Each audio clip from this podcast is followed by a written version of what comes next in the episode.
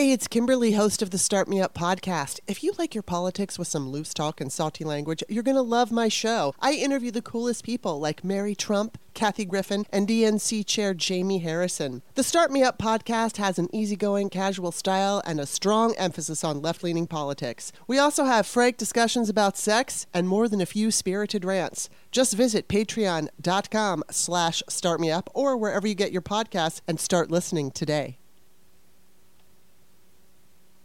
This is Greg Olear, the author of Dirty Rubles, and you're listening to Mueller, She Wrote.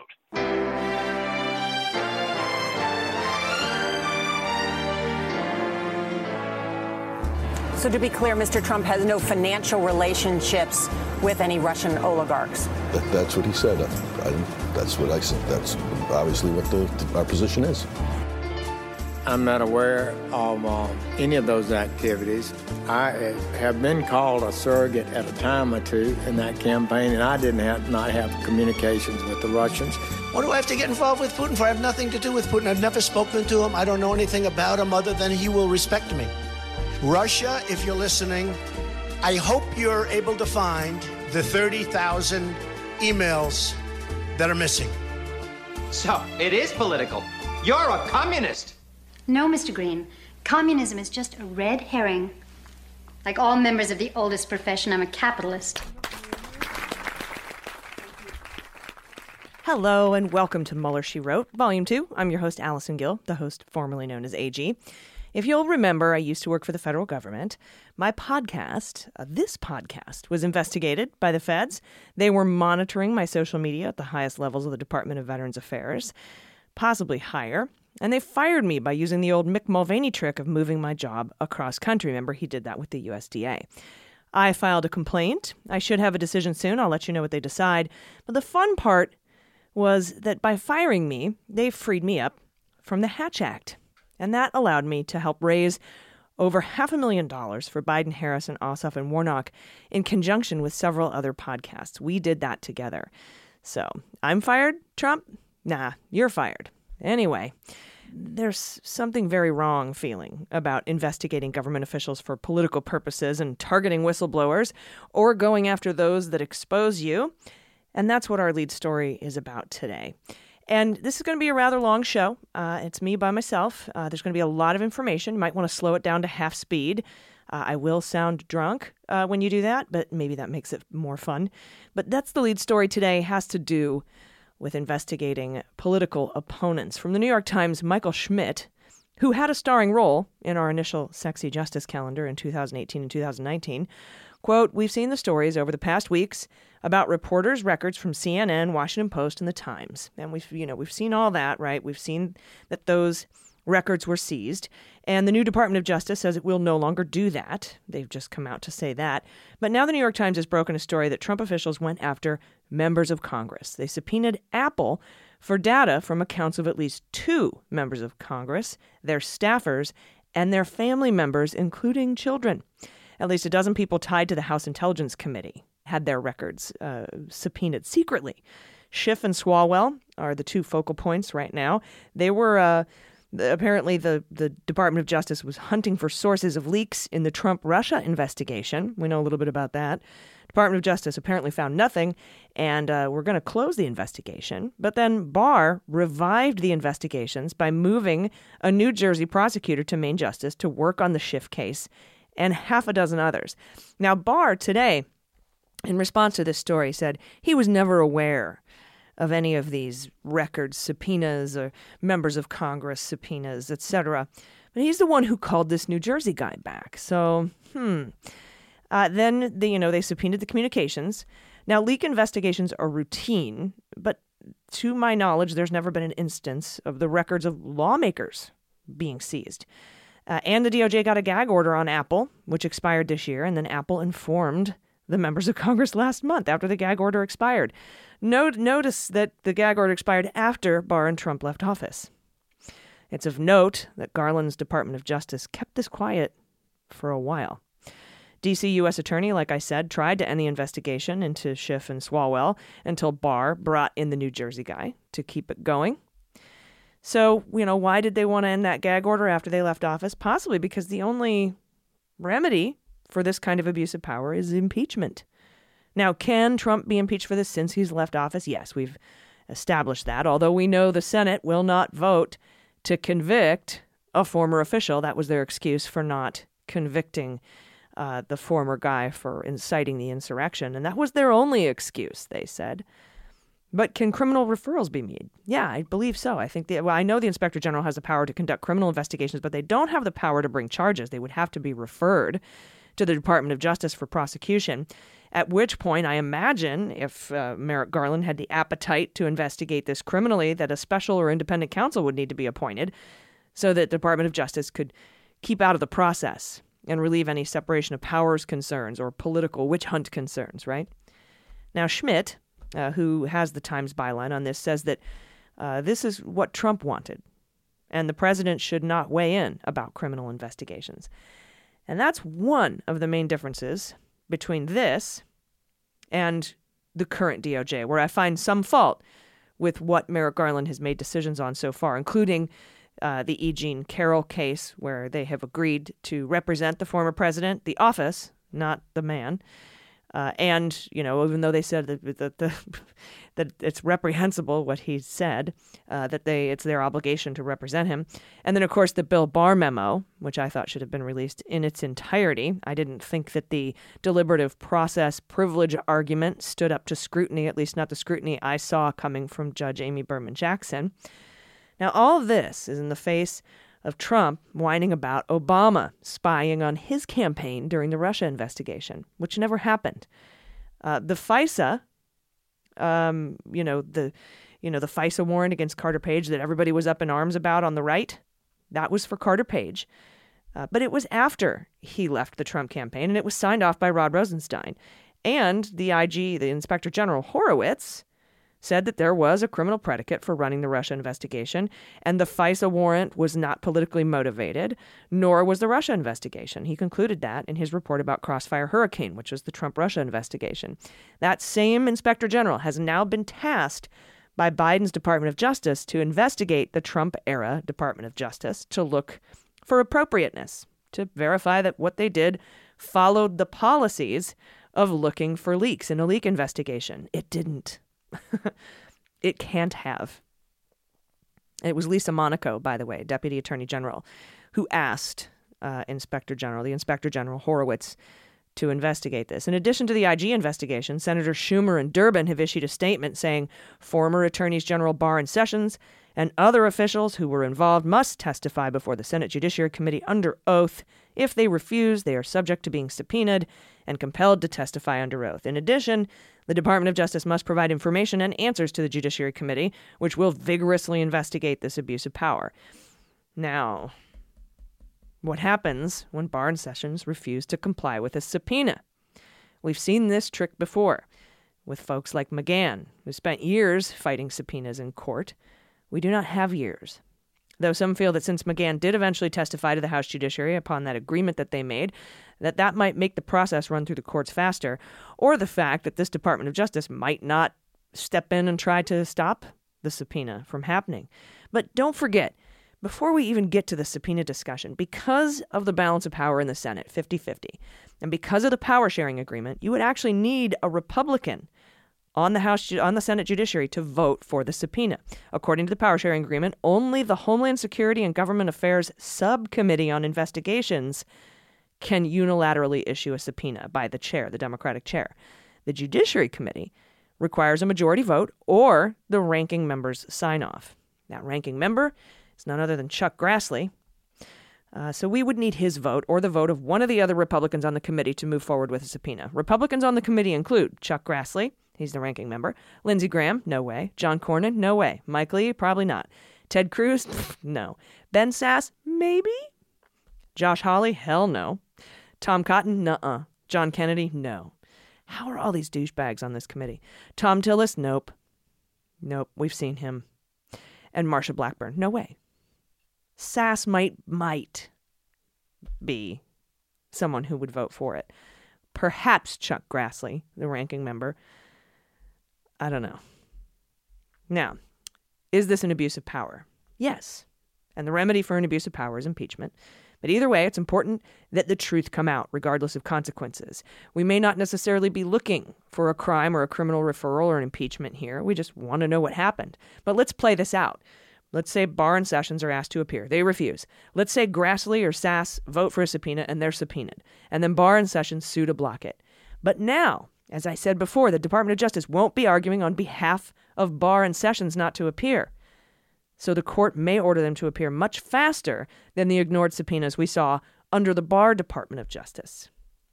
And then, of course, we have the whole thing where McGahn agreed to testify. That might be an argument. I don't know, but we'll find out if we can get a subpoena issued. Now, I talked about one difference between this DOJ and that being a criminal predicate for an investigation.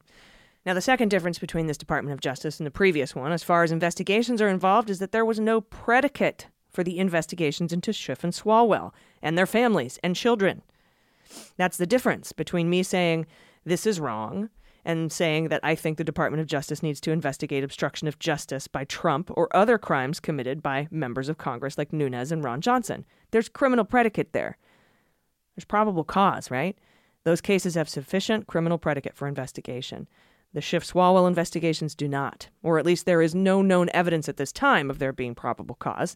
But the DOJ didn't find anything. DC U.S. Attorney under Barr said, let's close this down. Barr said, nah, bring in New Jersey. That's what makes this such an unprecedented abuse of power. No criminal predicate. And I want to make clear it's perfectly okay to think that Garland made a bad call on the Barr memo and the E. Jean Carroll case, which I do, while simultaneously thinking they made the right call on having the Inspector General investigate the Schiff Swalwell cases. But again, why did Garland continue to honor those gag orders? Was it because they knew they were about to expire and could maintain their arm's length on getting involved until the news came out?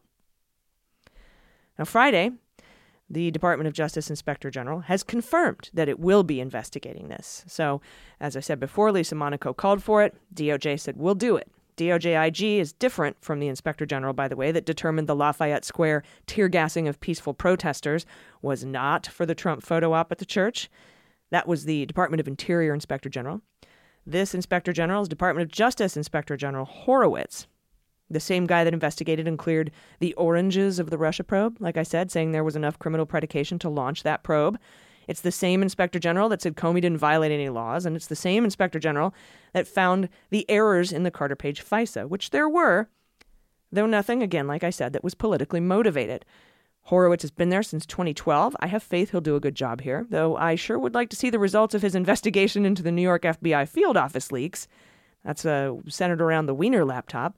Those are the ones Rudy Giuliani alluded to on Fox News in October 2016 when he said he was working with current and former FBI officials on an October surprise. My beans are still on a guy named Kallstrom as the former FBI official he was working with. We know Toensing and diGenova were also involved in that investigation. We still haven't seen that IG report. It was due out a couple of years ago and was presumably blocked by, by Trump and Barr. Would love to see that.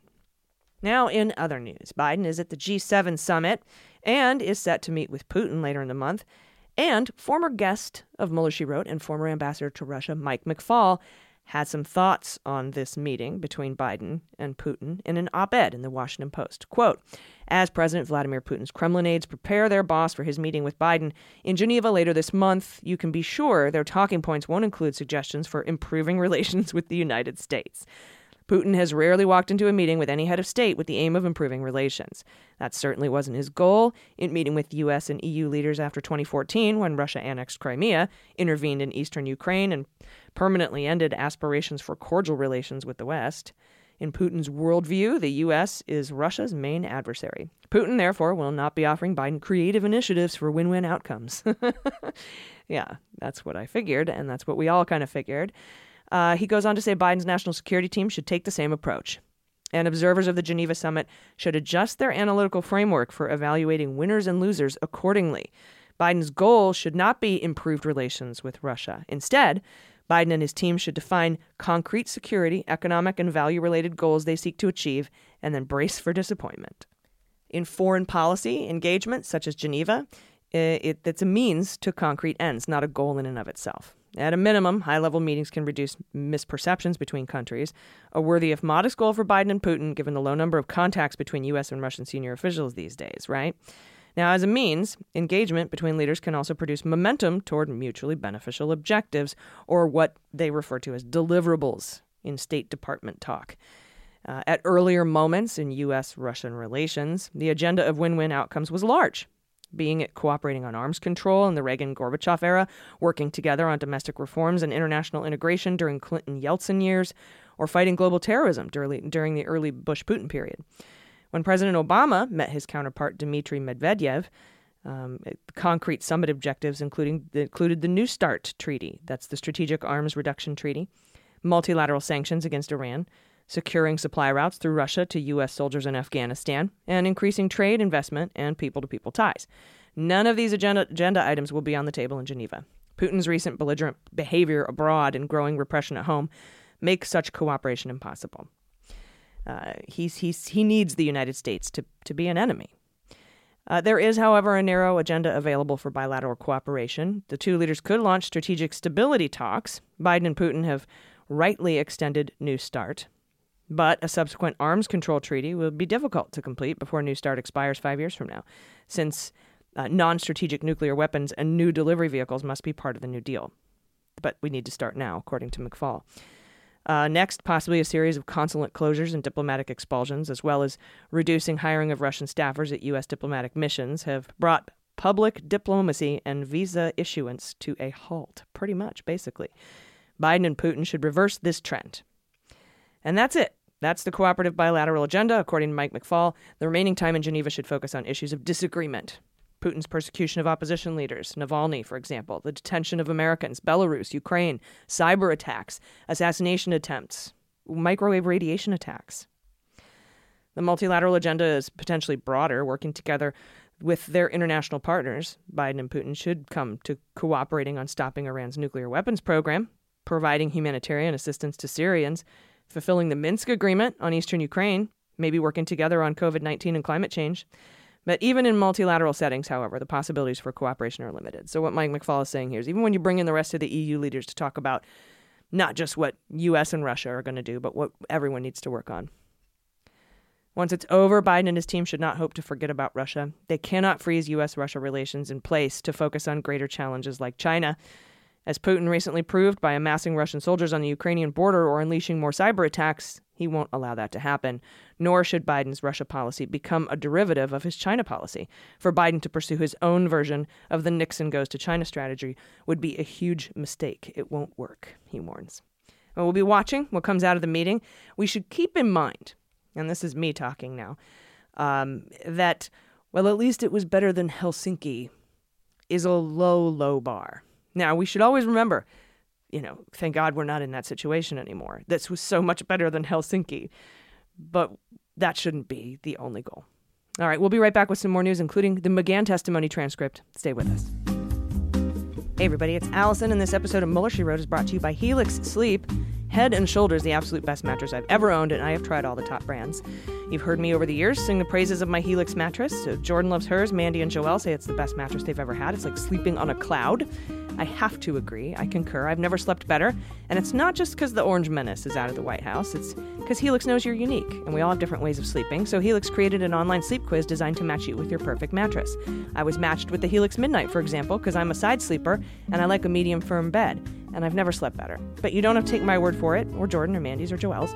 Helix was awarded number one best overall mattress pick of 2020 by GQ and Wired Magazine, and Helix has been recommended by multiple sleep leading chiropractors and doctors of sleep medicine as a solution for improving sleep. They have a 10 year warranty 10, 10 years. And you get to try it out for 100 sleeps risk free. They'll even come and pick it up for you if you don't love it, but you will love it. So just go to helixsleep.com slash MSW, take their simple two minute sleep quiz, and Helix will match you to a customized mattress that will give you the best sleep of your life. And right now, Helix is offering up to $200 off all mattress orders and two free pillows for our listeners at helixsleep.com slash MSW. That's helixsleep.com slash MSW for up to $200 off all mattress orders and two free pillows. Hi, everybody. Welcome back. After two long years of court battles, McGahn and the House Judiciary finally came to an agreement to have McGahn testify about Trump obstruction of justice, taking the case off the court docket and hopefully giving it some teeth, uh, giving well, giving some teeth to congressional subpoenas in the future. I don't know. We'll we'll find out. Uh, as we reported, the agreement said that each side would have seven days to review the testimony, and then the public would get a look once all parties agreed. They released the transcript this week. I've read through it, uh, and though Nadler said there was new information, and uh, uh, so did uh, Madeleine. Um, they, you know, they, Madeleine Dean said there was new information that came to light. It really wasn't that I could see. What seems to be new is that McGahn confirmed the notes of his chief of staff, Donaldson, about some of the obstruction instances, but McGahn did confirm everything in the publicly available portions of the Mueller report. And for those of us who read it, uh, well, you'll find this information given by McGahn, pretty much everything we already knew that Trump obstructed justice. I asked Barb McQuade what the point of the exercise was, and she said it helped set the precedent that congressional subpoenas have teeth. And I know that you, um, you know, we're about to learn whether or not that's true. Uh, whether you know if, if Durbin and Schumer can subpoena Barr and Sessions to testify if they can get that one vote in the Senate Judiciary about those corrupt investigations into you know Swalls, Biggie Swalls, and Adam Schiff but I do have a bit of a summary about the McGahn testimony. I have a, I have a short summary and I have kind of a long summary. The short summary is Republicans uh, uh went, Russia is stupid. And the Democrats were asking about the obstruction of justice instances. Uh, McGahn conceded to all of them the end. Uh, Nadler opens up and started asking him about May 17th meeting, you know, where Trump said, I'm fucked. My presidency's fucked. Uh, and I think uh, Miss Itzel was also doing some questioning here. And, and McGahn said he's solely relying on the report, and, and they, the Democrats direct him to the portions of the report where McGahn told Mueller what he'd seen and heard. McGahn eventually agrees that Trump was not happy with the appointment of the special counsel. That took like fucking 15 minutes to get him to say that. What a dick. Uh, they go on to discuss the meeting where McGahn told Trump that his assertions of Mueller's conflicts of interest were silly and not real he recalled that conversation and said it was true and that Mueller had been cleared by the ethics department to serve as special counsel. You remember because he was like, "Oh, he golf fees," and um, I these these conflicts of interests that or conflicts of interest that uh, Trump kept harping on. At this point, the, the Dems are establishing that Trump was not happy with the appointment of Mueller and that Mueller was qualified to serve as special counsel with no conflicts of interest. That's sort of laying the basis for obstruction of justice. McGahn establishes these facts as truth Additionally, McGahn confirmed Trump wanted him to reach out to Rosenstein about his perceived conflicts of interest, and McGahn said, "Yeah, that did that happened. He told me to call Rosenstein, and I didn't want to." And they asked him what Trump wanted to convey, wanted him to convey to Rosenstein, after the Ethics Council had already cleared Mueller. Um, generally, one concern, and the report reflects this, that Director Mueller had been a partner at WilmerHale. McGahn says. Wilmer Hale was also representing Paul Manafort and Jared Kushner, and how could a partner from Wilmer Hale then take over an investigation that may or may not concern, you know, those individuals in some capacity? and I think this is what the report is referring to, that the Department of Justice looked at that. There was another issue of some sort of golf course dues, and that was something like that, and the report reflects that. It's not the sort of thing I think the counsel to the president would raise. It's the sort of thing counsel to the president is an official lawyer, represents the president in an official capacity. He's not the lawyer to raise a conflict that sounds personal or a business concern. That would be more for a personal lawyer to raise. And as the report reflects, that was my thought at the time, and I conveyed that. It was not a White House issue. If the president wants to raise that issue, he'd be free to do so, but a personal lawyer should raise it, and, uh, you know, not me. Some sort of golf issue that he had with Mr. Mueller. McGahn then said it uh, shouldn't have been the job of the White House counsel to raise those issues with the Department of Justice, and that he had previous conversations with Trump in January 2017 about not using White House counsel to contact Department of Justice, and that if Trump wanted to raise that shit with his personal attorney, he could, or he could call the DOJ himself, but McGahn advised against it because that's not appropriate. Not that it's breaking the law, it's just ill advised. Dems then asked, well, it's not just about that, is it? Because you'll see in the footnote on the bottom of page 539, you told Mueller you felt once he was appointed, you could be a fact witness. Once Mueller was appointed, you could be a fact witness and told Trump that's why you shouldn't be involved as well. And McGahn was like, oh, yeah, true. Yes, correct. Then the Dems point to the part of the report where McGahn told Mueller that he advised the president not to call Rosenstein. The reasons why McGahn told Trump that are not in this report but Nadler asked him why he advised Trump, or excuse me, I think it was Itz, Itzler, um, asked uh, why he advised Trump not to call Rosenstein to air his grievances about Mueller. And McGahn gave the old, well, it looks bad. But when the Dems asked him, well, would you agree that it would look bad because it look, would look like he was trying to meddle in the investigation? McGahn said, certainly. It doesn't mean he was, but yeah, it could look that way. That was not in the Mueller report. So that's the first bit of new information we have from McGahn testimony. But we all knew that, and Mueller did uh, eschew, did talk about that because it comes up later, right? That he believes it could look like Trump were meddling in the Mueller probe if he called the Department of Justice to complain about his ridiculous conflicts of interest. Now, the part that is in the Mueller report, though, is where the lawyer, chief of staff to McGahn, Donaldson, told the president that going through his personal attorney to do it would look like you're trying to meddle in the investigation, and knocking out Mueller would be another fact used in a claim of obstruction of justice. And the Dems got McGahn to agree to her statement. So that's pretty nice work.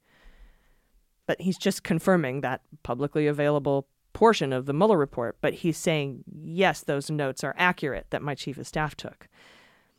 Nadler then asked, What other facts was Donaldson referring to? Then there was an objection, and the argument back was these were her notes of what McGahn told her about the meeting, so they are McGahn statements. McGahn conceded the point and said he must have said that. wow. So Nadler asked again, or um, one of the Dems asked again. I'm sorry, I don't know if it was Nadler or not. They didn't put the name in front of each question, just that questions were asked. Uh, but uh, one of the Dems asked again what other facts he was referring to in Donaldson's notes that could constitute obstruction. And McGahn says, well, you know, there was already a ton of news coverage over, you know, a number of other issues, including uh, the removal of the director of the FBI, the Michael Flynn situation. Uh, the report has, I mean, you can read from uh, prior to page 81, and, and that gives you the list. Then they reminded McGahn uh, about what he told Trump that his biggest exposure wasn't that he fired Comey, but his other contacts and the Flynn ask. McGahn confirms that he said that and explains what those events were. You know, the Flynn ask, go easy on Flynn. And then and then the Dems asked, what what other contacts were you referring to? McGahn said he was referring to the other contacts with Comey, the dinner, the phone call, the loyalty ask, the stuff Comey had taken in his contemporaneous notes. Interesting. We kind of didn't know what he meant by other contacts. So that's sort of new but we know. We knew. Uh, then on to the Washington Post, uh, when they reported Trump was under investigation for obstruction and called McGahn twice that weekend and asked him to call Rosenstein and bring up those conflicts and tell Rosenstein Mueller can't serve because of them. He then said, in the president's view, Mueller shouldn't be able to serve as special counsel because of the conflicts. McGahn told, uh, told the Dems he would not be comfortable making the call to Rosenstein and really just wanted to get off the phone. when asked why he wasn't comfortable, McGahn opened up a little. Not comfortable making it? The same reasons I've stated before. It's not the official counsel to the president's job to raise, with the in the case, I guess, of the acting attorney general, a conflict that sounds uh, like it's business or personal. And that would take me far out of the lane of my job. And given all the other atmospheric surroundings and conversations about Flynn with Comey and, and the like, it just, in my judgment as a lawyer, wasn't the right time to call Rod Rosenstein. And I also had a concern. I wasn't really sure how Rod would react. My fear was if you pushed Rod too hard on the point, he, like if I conveyed the tone that I heard on the phone from the president to Rod, Rod could do who knows what. He could resign himself. Who knows what Rod would do? So, what I was not going to do is cause any sort of chain reaction that would cause this to spiral out of control in a way that wasn't in the best interests, at least as a lawyer, what I thought wasn't in the best interest of my client, which was the president. Then shit gets good. Who knows what Rod would do? You said? Like what? Well, he could resign. Why would he resign? Because he may have felt if he had been given an order he couldn't execute, and you know, if you're given an order you don't think you can follow, you resign. Well, why would you think you couldn't follow that order? Well, you'd have to ask him, but I didn't want to put Rod in a box. it's Rod in a box. Uh, and you were also concerned about calling Rod because you could be a fact witness, isn't that right? Absolutely. cool. And this is a fun exchange. Question McGahn said he told the president that he would see what he could do. And uh, I did say that. Yeah, yeah. Uh, did you intend to see what you could do? No. Then why did you say that to the president? Ah, I was trying to get off the phone. Dem say bottom of page 85, top of 86 in the report. It says McGahn was concerned about having any role in asking the acting attorney general to file special, fire special counsel because he had grown up in the Reagan era and wanted to be more like Judge Robert Bork and not, quote, Saturday Night Massacre Bork. he wanted to be like Judge Robert Bork and not Saturday Night Massacre Bork. As expected, Republicans questioned McGahn about nothing really substantial other than trying to discredit the FBI investigation into Flynn. Uh, and that Mueller was never actually fired, so obstruction of justice doesn't count, which is wrong. Uh, you don't have to be successful in obstructing justice to have obstructed it. They tried to relitigate Mueller's findings by suggesting the president is allowed to corruptly fire Comey, which is also not true. Uh, and, and by the way, this is Mr. Castor. You'll remember him from, he's the charming man from the second impeachment trial who's now defending some Capitol insurrectionists. And then Gaetz, who is under federal investigation for sex trafficking a minor, uh, asked McGahn if Rosenstein ever threatened to resign or if a Saturday Night Massacre style thing ev- even happened. Because I guess Gaetz, one, can't remember, or two, thinks that in order to obstruct justice, you have to be successful. Castor then brought up a third conflict of interest that the Dems left out. And okay, good on you, that Mueller had interviewed for FBI director, but he didn't. McGahn said no one was advocating for Mueller to get the job, and he didn't recall if Mueller was interviewed. Right after McGahn said that, Castor said, You didn't witness any collusion with any Russian people, right? what? How do you go from Mueller wasn't uh, interviewing for the FBI position to did you witness any collusion with you didn't witness any collusion with any Russian people, right? Then Castor asked if McGahn thinks Trump made the right decision to fire Comey. McGahn said yes, but once again, irrelevant. McGahn described his feelings about the president's directive that he ordered then Deputy Attorney General Rosenstein to fire Mueller, and he said he worried presciently that the whole situation could result into being pulled into con- a congressional hearing. Here he is.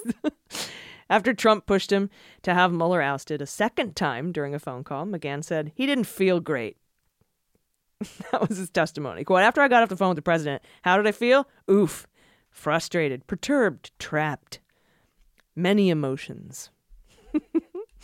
Felt trapped because the president had the same conversation with me repeatedly, and I thought I conveyed my views and offered my advice, and we were still having the same conversation. And I figured at some point he'd want to have that conversation again. And at that point, I wasn't exactly sure how to navigate that one, so I felt like I was trapped. Jerry Nadler, who pushed for the McGahn testimony for years, like I said, released a statement describing the testimony as revelatory. All told, Mr. McGahn's testimony gives us a fresh look at how dangerously close President Trump brought us to, in Mr. McGahn's words, the point of no return. We knew that, Jerry.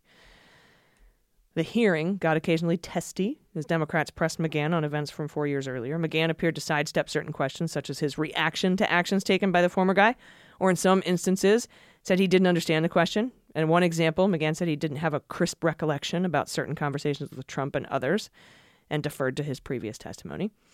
And that right there, my friends, McGahn's repeated complaint that that shit happened four years ago and he can't remember goes right to the heart of why the Mueller investigation was so important. Even if he didn't draw any conclusions other than we can't not say Trump didn't obstruct justice, it hammers home the need for congressional subpoenas to be complied with properly, and it's a good argument for any court battle in the future that we might see, maybe, now with this new story about him going after Schiff and Swalwell's records. But that, you know, eh, if a criminal referral is made on obstruction of justice, none of this would be able to probably be investigated had Mueller not completed his work and gotten everything down while it was fresh in the minds of those who were there. We'll be right back with some news about Calk and Fuchs. No, I'm not joking. And stick around later for the Fantasy Indictment League. Stay with us. Hey, everybody, it's the host formerly known as AG, and this portion of Mueller, She Wrote is brought to you by BetterHelp.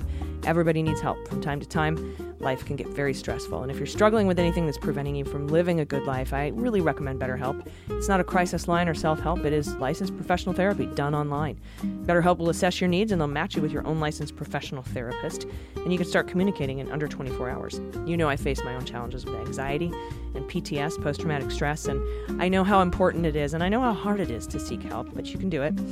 Uh, you don't have to take it on alone, and you're not alone. BetterHelp services are available for clients worldwide. They have a broad range of experts in their network, a lot of which might not be locally available to you. They're online, they're all available to you. And the best thing about BetterHelp is you can log into your account anytime and send a message to your counselor, and you'll get thoughtful responses. Plus, you can schedule weekly video or phone sessions. BetterHelp is committed to facilitating great therapeutic matches, which is so important to the process. So they make it easy and free to change your counselor if you want to.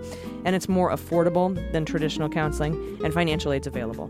You can check out their website and read some testimonials, like this one by BetterHelp user SH, who says, Deborah has been able to help me find my way through a lot. She's an amazing listener, and I never feel as I'm being judged or dissected, only that she cares to help me further my journey of healing. I'm glad I've had the chance to meet her and continue to work with her. So visit betterhelp.com slash AG. That's BetterHelp, H E L P, and join the over 800,000 people taking charge of their mental health with the help of an experienced professional.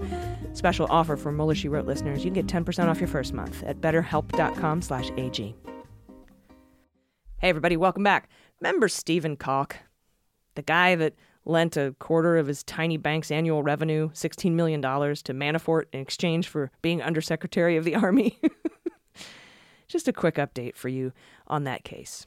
On May 26, the Southern District of New York submitted a highly classified document in camera ex parte. Ooh, that means uh, in secret with the judge and without the other party there. Uh, and the judge uh, received that, and uh, the government wrote The government does intend to make a motion under the Classified Information Procedures Act, CIPA, C I P A, or CIPA, I'm not sure how that's spoken as an acronym uh, we're going to do that seeking relief regarding the introduction of classified evidence at trial. Under procedures set forth in CIPA, the government will provide the court with more information regarding its requested relief. Basically, that means the prosecutors here are asking the judge not to disclose this classified material to the defense and keep it under wraps. And it's part of their case. And the judge has made a decision. Uh, now, on June 9th, Judge Schofield ruled, quote, the government motion is granted, and the deleted classified material need not be disclosed to the defense, and it is further ordered that the government submission is hereby sealed and shall remain preserved in the custody of the classified information security officer in accordance with established court security procedures until further order of this court. Signed by Judge Lorna Schofield on June 9, 2021. The full order says that the disclosure could reasonably be expected to cause serious damage to national security. As a reminder, Calk was hit with a superseding indictment, adding count two conspiracy to commit financial institution bribery, citing a January 10, 2017 interview for Undersecretary of the Army at the Presidential Transition Team's Manhattan offices. I didn't know he interviewed for the job. Who? Calk was arraigned for that May 23rd, and on May 26th, the prosecutor said, Hey, this one thing is super classified. Can we not give it to the defense? Okay, thanks, bye. And the judge has agreed. So, what is this highly classified document? Well, I have some beans, but only based on similar filings from prosecutors in the Manafort case in the Eastern District of Virginia. And uh, that, that was the super secret addendum to the memo authorizing the Mueller investigation scope, the one that the public didn't get to see. Remember how there's a public one? And we saw a secondary one, but apparently there was a tertiary one that was even more specific. I don't know. Had to do with Manafort, though. That's kind of what I think. Because this Calk is related to Manafort, as you know. Calk's trial starts June 22nd. And that brings us to Fuchs and Telizhenko. Not sure if you remember these fellas, but they are Rudy Giuliani associates who may or may not have been feeding Russian disinformation to folks like, oh, I don't know, Senator Ron Johnson. You may remember me reporting about Telizhenko's visa being revoked just before Trump's Treasury Department sanctioned Rudy's pal Andrei Derkach. That's the guy who he did the podcast with. Telizhenko accompanied Rudy on his trip to Kiev in late 2019 to dig up dirt on Biden. And beginning as early as 2017, Telizhenko started spreading Deza that it was Ukraine that interfered in 2016 and not Russia. Sound familiar? Yeah, buddy. That's totes being investigated in the Eastern District of New York right now and could be part of the Southern District of New York's investigation into Rudy. Neat. Now, in March of 2020, a little over a year ago, good old Russia Ron Johnson wanted Telizhenko to testify in his in his uh, fucking investigation into Hunter Biden and Joe Biden when he was the chairman of the Senate Homeland Security and Governmental Affairs Committee, and he was all teed up to vote on the subpoena um, uh, for for Telizhenko when, uh, oops, all of a sudden he called it off after a pair of briefings they got from federal officials. I feel like he was about to subpoena this fucking spy and uh, the intelligence community, even under Trump, was like, no, no, no, no, no. Uh, and the briefings raised questions about the Ukrainians' reliability as a source for two politically sensitive investigations before the committee, including one into the family of former Vice President Joe Biden. Even Republicans were like, dude, this is really a really Kremlin guy, and you should stop taking his intelligence and feeding it to Congress. Russia Ron would not address the concerns raised by everyone and instead said, I don't think there was any kind of a big deal. So, anyhow, that's who Telizhenko is. He's part of the Rudy Derkach Biden Dirt Deza campaign, now under investigation in the Eastern District of New York. And Fuchs, he was a client of Telizhenko and a real estate developer. From Bloomberg, Donald Trump's dream of putting his name on a tower in Moscow came with a hefty price tag $20 million. Trump demanded that non negotiable fee in 2006 from a Ukrainian Russian named Pavel Fuchs, who made his fortune in oil trading, banking, and real estate development. Fuchs, who says he's been barred from entering the U.S. and is embroiled in a dispute over money he spent to attend Trump's inaugural event, spoke about the early Moscow negotiations in an interview with Bloomberg News in a Kiev office and a team of armed security guards stationed outside. Unquote. Well, that's a little background on the two fellas, give you a little refresher. Fuchs and Telizhenko. But here's the new news about these two guys. They're being sued by an estranged associate of Fuchs named Yuri Vanetik. The suit accuses them, Fuchs and Telizhenko, of racketeering and fraud and alleges that Fuchs is an agent of the Russian intelligence service and a money launderer. Now, in 2019, Fuchs sued Vanetik, Vanetik, Vanetik, Yuri, the guy who's suing him now. Fuchs sued him in 2019 for bilking him out of $200,000, which he paid. He paid money, $200,000, to get VIP tickets to Trump's inaugural. Never was able to get in, wasn't on the list. Fuchs ended up watching the inauguration from a bar in the District of Columbia. The suit also alleges Fuchs sought to access Trump by retaining well connected lawyers, including Kaludi Rudy. And Fuchs actually paid Rudy's security firm, Security and Safety, it's called Giuliani Security and Safety, which is also under federal investigation in the Southern District of New York in that FARA probe from the Daily Beast, as the feds expand their probe into Rudy Giuliani, investigators have homed in on Giuliani Security and Safety, a consulting firm that has done business with various governments and organizations around the world, according to two people briefed on the matter and another source familiar with the sitch. In recent months, the investigators have asked questions about and examined documents related to Giuliani Security and Safety, GSS, their interest comes at a time when the feds have ramped up their scrutiny of Giuliani, including his Ukraine related efforts to determine whether or not the former New York City mayor engaged in unregistered and illegal lobbying on behalf of foreign figures. Giuliani has repeatedly denied in engaging in any unregistered lobbying or committing any FARA violations. So far, no charges have been brought against him in this matter.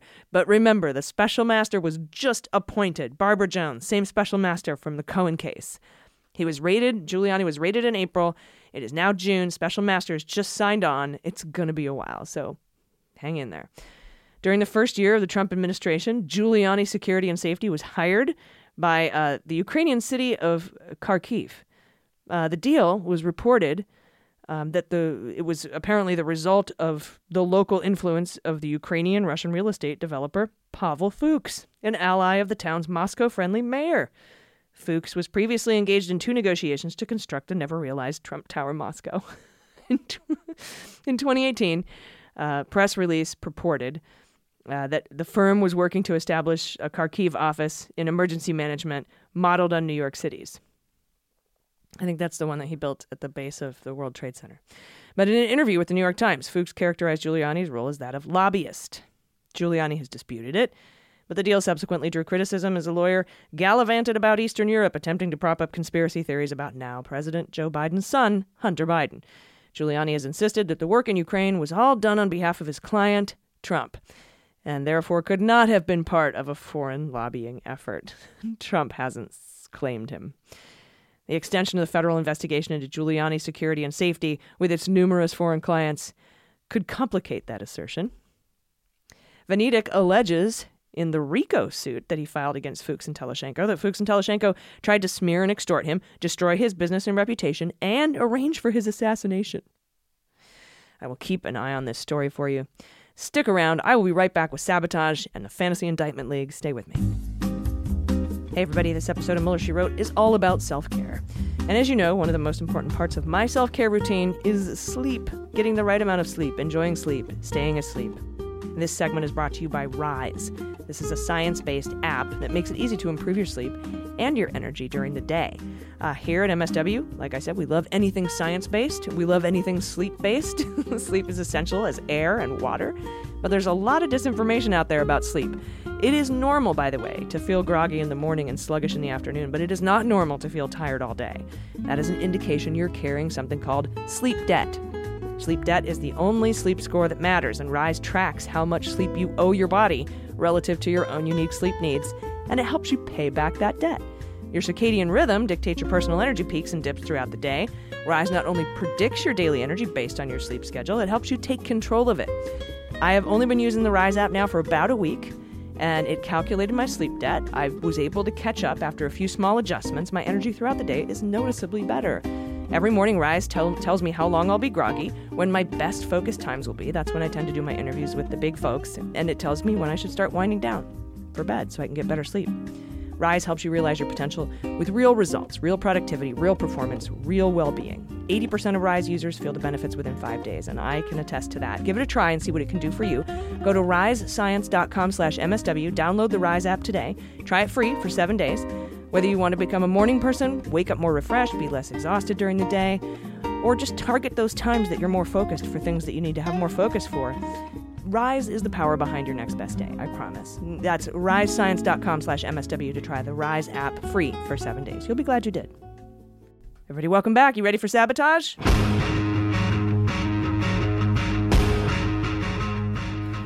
Today's sabotage is brought to you in two segments. The first part comes from another Mother Jones quote, and I love this.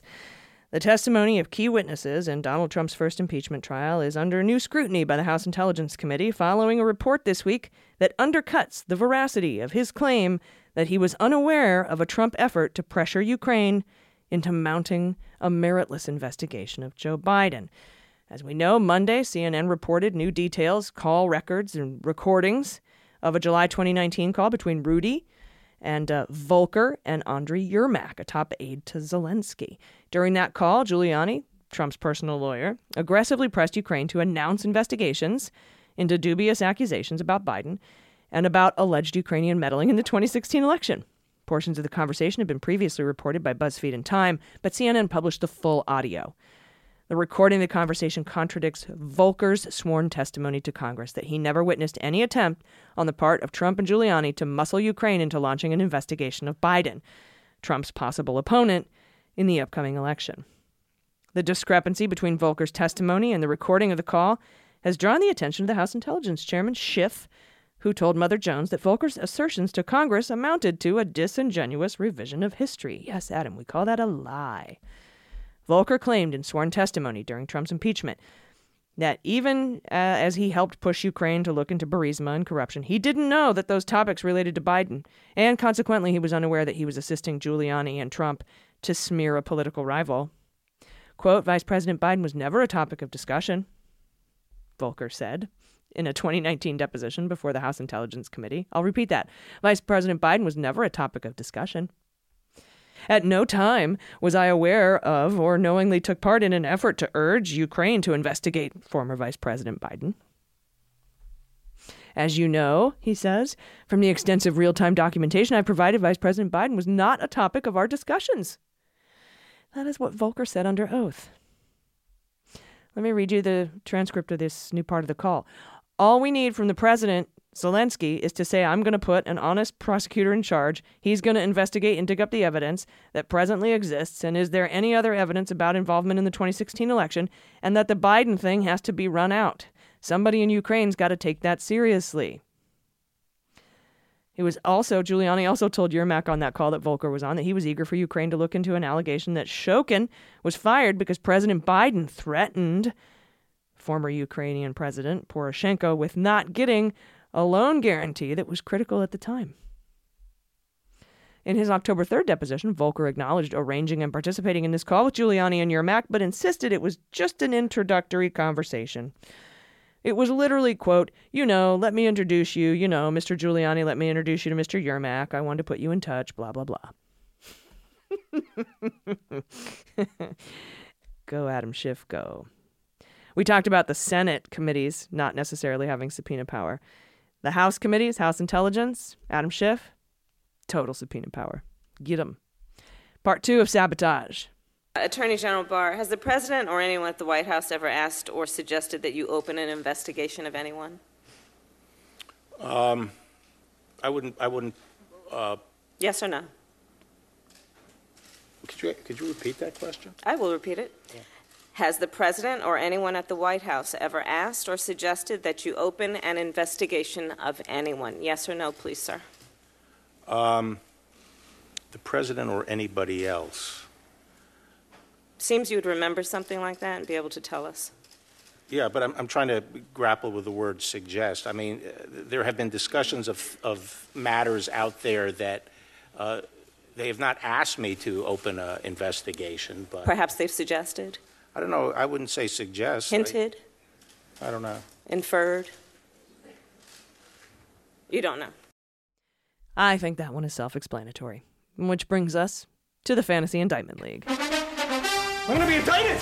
No, wait, it's gonna be okay. Indicted! Honey, Dick. Indicted! Honey. I'm gonna be indicted! Hold it, they can't. It's gonna be okay. Just calm down. I can't calm down, I'm gonna be indicted! Okay, okay. Fantasy Indictment League time. I still think it's a little too early for Trump, Ivanka, Jr., Eric in the Cy Vance, Tish James, Trump Organization uh, investigation. They just got that special grand jury together, but I'm gonna go ahead and I'm gonna go ahead and say Trump, Daddy Trump. Um, Volker would be fun. I'm gonna put him on there. It's too soon, but I'm gonna stick him on there anyway. Gaetz, anytime now. July is is purportedly the publicly reported time frame we should expect an indictment. July, August, for Matt, Maddie, Milkshake Maddie, Uh, Harvey, Derek Harvey, Nunes aide, wrapped up in the Giuliani stuff. Uh, it's too soon for Rudy. It's too soon for Rudy, but let's put let's put Telizhenko. Because I know the Eastern District of New York is investigating all that garbage. One, two, three, four, five. Those are my five. And we're going to leave it at that. Everybody, please have a safe and wonderful week. Uh, I look forward to seeing you again next week here on Mueller She Wrote. Thanks to our patrons. If, by the way, if you're a patron of Mueller She Wrote, you get these episodes ad free. You're also become a patron of the Daily Beans, which is our daily weekday morning news show with uh, Dana Goldberg breaking down the news. And on Fridays, the voice of She-Ra on Netflix, Amy Carrero, joins us. We have all sorts of great guests for that show. I hope you tune in, and I just want to thank everybody so much for listening. I cannot believe the un. the, this, the support, the unbelievable support you guys are showing me. I'm, I'm actually speechless. I'm tripping over my words um, with the support you've shown me. So thank you very much. Until next time, I'm Allison Gill, and this is Mueller She Wrote.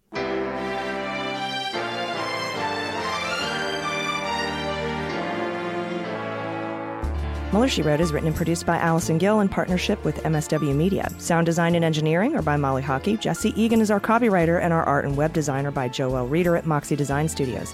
Mueller She Wrote is a proud member of MSW Media, a group of creator-owned podcasts focused on news, justice, and politics. For more information, visit mswmedia.com.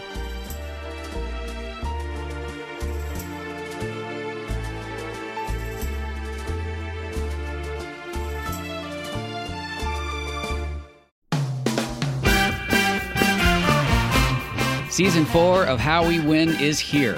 For the past four years, we've been making history in critical elections all over the country. And last year, we made history again by expanding our majority in the Senate, beating election denying Republicans in crucial state house races, and fighting back a non existent red wave. But the MAGA Republicans who plotted and pardoned the attempted overthrow of our government now control the House, thanks to gerrymandered maps and repressive anti voter laws. And the chaotic spectacle we've already seen shows us just how far they will go to seize power, dismantle our government, and take away our freedoms. So, the official podcast of The Persistence is back with season four. There's so much more important work ahead of us to fight for equity, justice, and our very democracy itself. We'll take you behind the lines and inside the rooms where it happens with strategy and inspiration from progressive changemakers all over the country.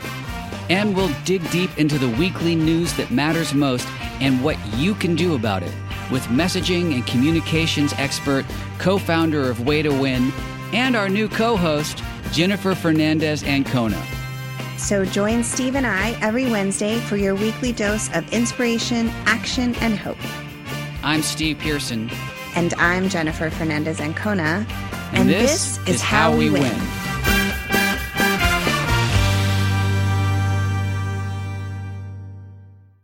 MSW Media.